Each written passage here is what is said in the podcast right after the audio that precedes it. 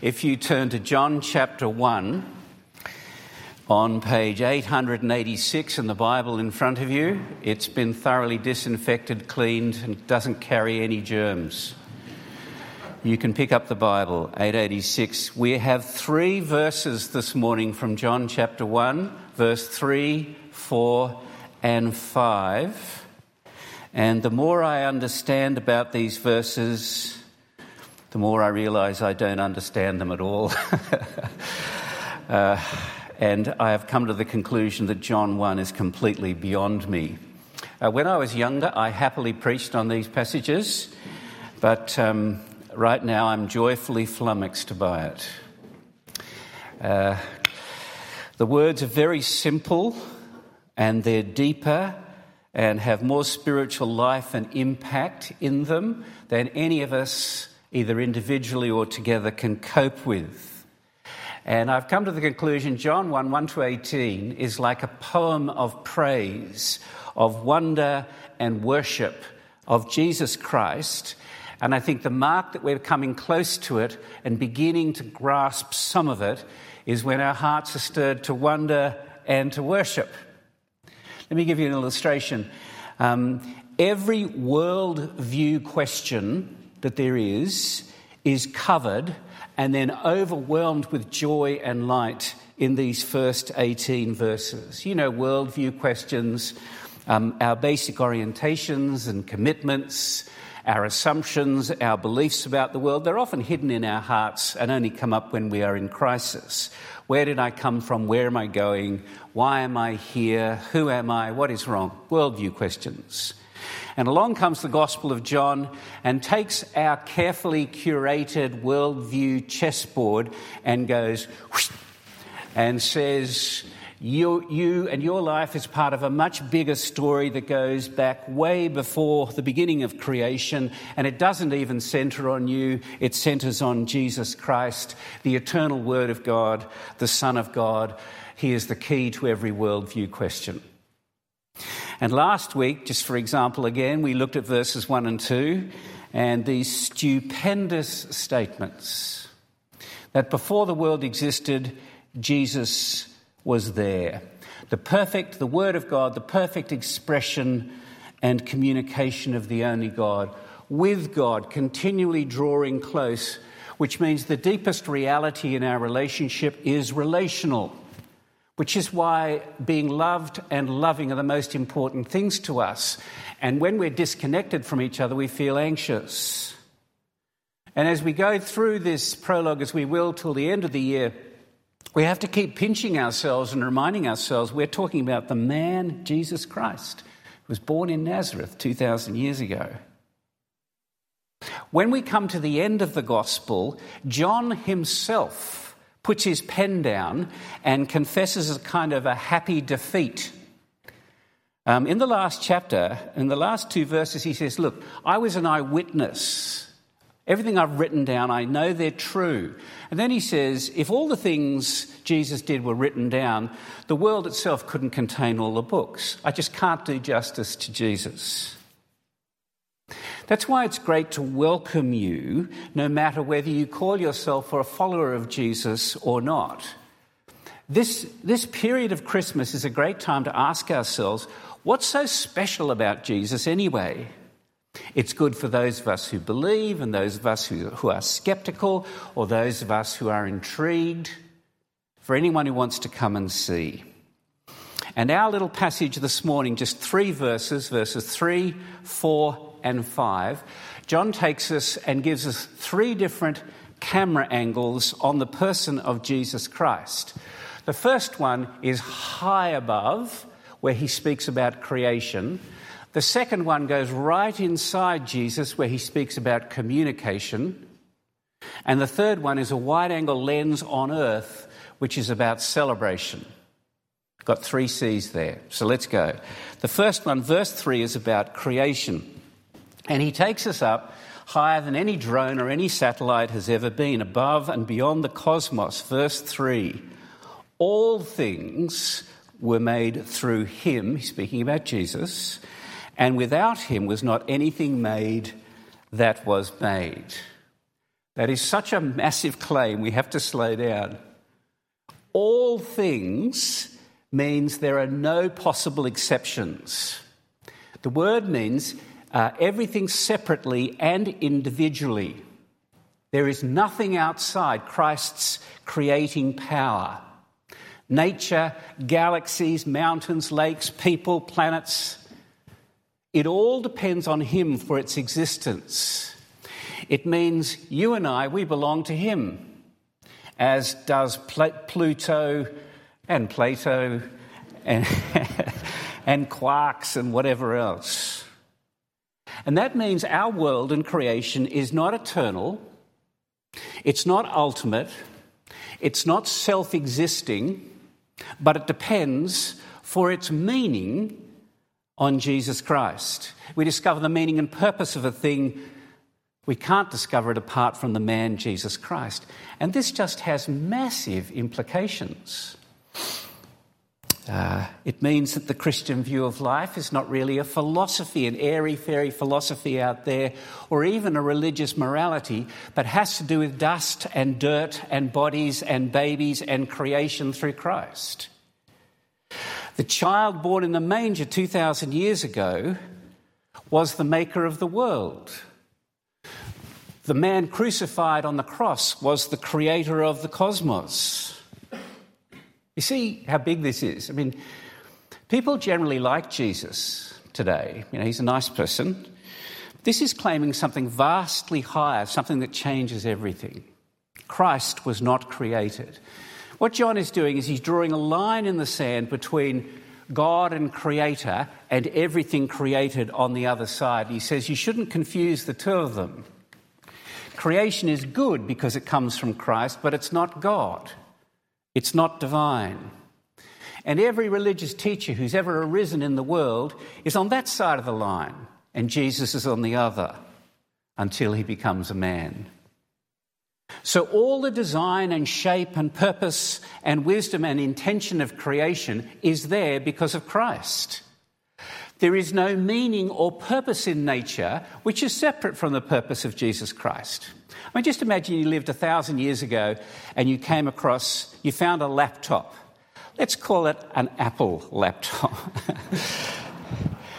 and you see the little Apple insignia on it, and you might bite it and think, this is the worst Apple I've ever had. It's shaped a bit like a strange discus for playing with, and you throw it a few times. That's no good. You find it's quite a good hammer for nails. Until you know the purpose, you don't really know how to use it. And the purpose and potential of everything in this universe, including us, is caught up in Jesus Christ. He is the key to nature, to the world, to creation, to the cosmos. And when it says all things were created through him, it's a beautiful reminder that God the Father is the source of creation and Jesus the Son is the agent of creation. And that means that nature and matter come out of cooperation and the connection of love between the Father and the Son. So the great matter of matter is love. Our creation itself bears the marks of this relationship between God the Father and God the Son. You just, it's massive. Um, and in the second half of the verse, the shift is, uh, John shifts a little and he changes the tense, which doesn't really come across. And the second half of the verse is telling us not only was Jesus there at the beginning of creation, but he continually now holds everything in existence today. Jesus sustains and upholds everything that is. He's not just the Alpha and the Omega, the beginning and the end, but he's everything else in between as well. so, if your world feels like it's falling apart, the one to turn to is Jesus Christ. He holds all things together. He is the substance and deepest reality of our lives and of our world. We are alive because of Him. We find our lives in Him. That's why there's such joy at this season that He became human for us. And you see all the worldview implications. I mean, why is there something rather than nothing? Where did I come from? Why am I here? They're all bound up in who Jesus Christ is, the reason we exist, the point of life, the goal of creation, the one on whom all life depends. He stands above creation as its Lord and Maker. And the overwhelming message we'll come to in two and a half weeks' time is that the Creator becomes part of His creation. And that's all I want to say on verse 3.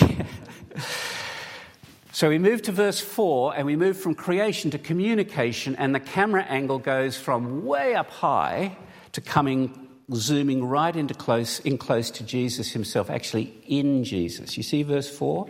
It says, In him was life, and the life was the light of men, humans. Now, the New Testament was written in Greek, and there are two words in Greek for life. One is biological life, animals, trees, a life that ends in death, you know, the cycle of birth and growth and decay and death, natural organic life. This is a different word. And the word used here speaks of a different quality of life. It's a life that has a constant a newness within it. It bubbles up. It's the life of God. It's spiritual life. It's the life we lost in the Garden of Eden. It's often referred to in John's Gospel as eternal life, which doesn't mean it goes on and on and on and on and on and on, although it does. But it's, eternal life speaks about the life of the heavens, the quality of life, more about quality than quantity. Now, what John means when he says, In him was life, is not just that Jesus came to earth to bring life, not just that he came to show us life or to point us to life, but he is the life himself. Eternal life is in him, and it can only be ours in connection with him. That's why in verse 4, this first reference to human beings, this life was the light of humanity. If you read through the gospel, it's full of life. He's come to share and communicate his life with us primarily by giving his life over to death, but this, it's so rich. Jesus uses all these pictures for what his life is like and what it means to be connected to him. I am the bread of life, you'll never hunger. I'm the way, the truth, and the life, you'll never be lost. I'm the resurrection and the life, you'll never die. I've come to give you life, he says, life in abundance, the overflow. It took me a long time to learn this. I grew up in a Christian home, a good Christian home, and I so wanted this life. And for some reason, I thought it came through doing lots of religious exercises. And I prayed and I gave myself to lots of very Christian methods. And all it did was made me feel more and more dead inside. And I had to come to learn for myself that the answer is not in here and what I'm doing, not from looking more deeply within, it took me time to realize that the life was in Christ Jesus.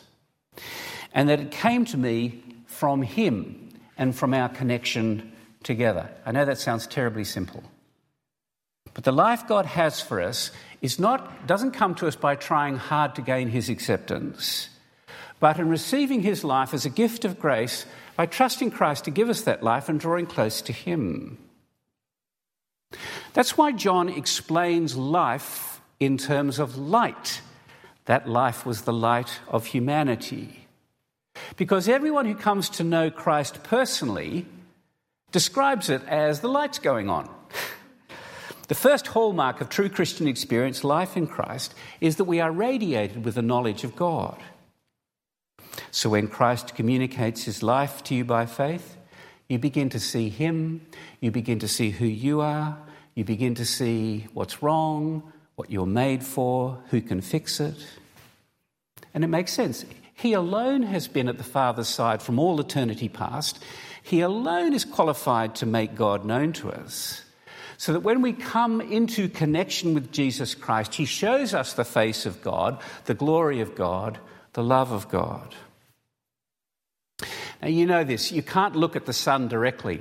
Um, when I was um, at university, we went on an archaeological, sorry, a, an astronomical uh, journey where we watched the full eclipse of the sun. And all the telescopes we took with us uh, had filters on the outside because you can't look directly at the sun. It will damage your eyesight, even cause blindness. And you can, you can either look at the sun as it's projected and reflected onto something or through a filter. In the same way, the Bible says you can't look at God directly, it's too bright, too much glory. But Christ is the perfect reflection and image of God. And if you look to him, you can see the glory of God himself in Jesus Christ. And since Christ is the light of the world, it just means that God's not hard to find. He's not hiding from anyone. The very reason God came from heaven from the Father's side is to make him known, to give us life and light, to communicate that light and life to us. That's verse 4. So I want to move to a third camera angle. So we've gone from the high camera angle to inside Christ, and now the camera pans over the world as we know it. And we go from creation to communication. And I've called this point celebration because verse 5 is a defiant celebration of the triumph of light over dark. See verse 5 down there? The light shines now in the darkness. That's the first present tense, and the darkness has not overcome it. So, that although it's celebratory, we are brought down to earth with a thud with the introduction of darkness. Darkness is the picture of ignorance and despair and death. And in the Gospel of John, darkness is always self chosen ignorance. It's pride and unbelief and selfishness and coveting and greed and spiritual ignorance. And in two chapters, Jesus says this The light has come into the world, and people love darkness rather than the light because their works were evil. For everyone who does wicked things hates the light and does not come to the light, lest his works should be exposed. That's why there's opposition to Jesus. It's not just because Christians act badly, although we do, and it doesn't help things when we do. But this is why the world doesn't naturally bow with wonder and take joy in Jesus at Christmas. You can't understand yourself or the world until we see this astonishing truth that although the world was made through him, although in him was life and light, although he comes bringing goodness and grace and love, he was met with hostility, rejection, and revulsion. And there is something in our hearts that makes us hostile to his light. And it's partly because there's only room for one God in my heart, and I'd prefer it to be me, thank you very much. Also, I like the darkness because there are things I like doing which I would hate to have exposed. so, the coming of Jesus Christ into the world creates something of a crisis for us. He came out of love to give us light and life. He didn't need to do, he didn't even need to make the world. He didn't need to come as a baby. Yet the reaction then and the reaction now is generally not to receive him with open arms, but to treat him with suspicion or even to reject him because we love our darkness. But here is the reason for the celebration in this verse the darkness has not overcome the light. And John's gospel is a series of examples of how the light overcomes the darkness. The man who is born blind has his eyes opened. Lazarus, who dies, is raised from the dead. And finally, the one great example where the bitter opposition between light and darkness come together, where Jesus, where darkness seems to get the upper hand over Jesus, and he is arrested, tried, and executed on a cross. And even on a cross, Jesus is talking about the finishing of his work. And he steps into this on the cross and he receives and takes the darkness into himself. And then three days later, he rises again, defeating death, defeating darkness and bringing new hope and this life of heaven to us, sharing eternal life with anyone who will trust in Him. And that is exactly what we celebrate today. And I think that's what we need to hear right now. I mean, this year has been such a hard year for so many of us. And I just don't, I don't just mean COVID and COVID craziness and the distances, and, but the disasters that have afflicted so many. Yet John gives us this defiant trumpet blast. The light shines now, ongoingly in the darkness, and will finally triumph. It will not be overcome. And the light overcomes the darkness in two ways. It'll overcome the darkness finally when Jesus comes again as the dawning sun, where he removes death and mourning and pain and weeping, replacing them with joy and blessing his presence forever. Where those who belong to Christ will sing, and everlasting joy will be on our heads, and we will obtain gladness and joy, and sorrow and darkness shall flee away. But right now, the light overcomes the darkness when any person turns from their darkness to Christ. When we turn away from our despair and from our fear and ask Christ to shine upon us. When we turn away from having too small a view of Jesus Christ, from our ignorance, our unbelief, and our pride, and we begin to try and receive Jesus as he really is the maker of the heavens and the earth, the light of the world the one who has life in himself, full of grace and truth. And as we do that, we make him the one who we serve above everyone else, the number one in our lives. And then we're told we become children of light. And God shines the light of his glory into our hearts. And as we grow stronger in our connection with Jesus Christ, he shines his light through us to others.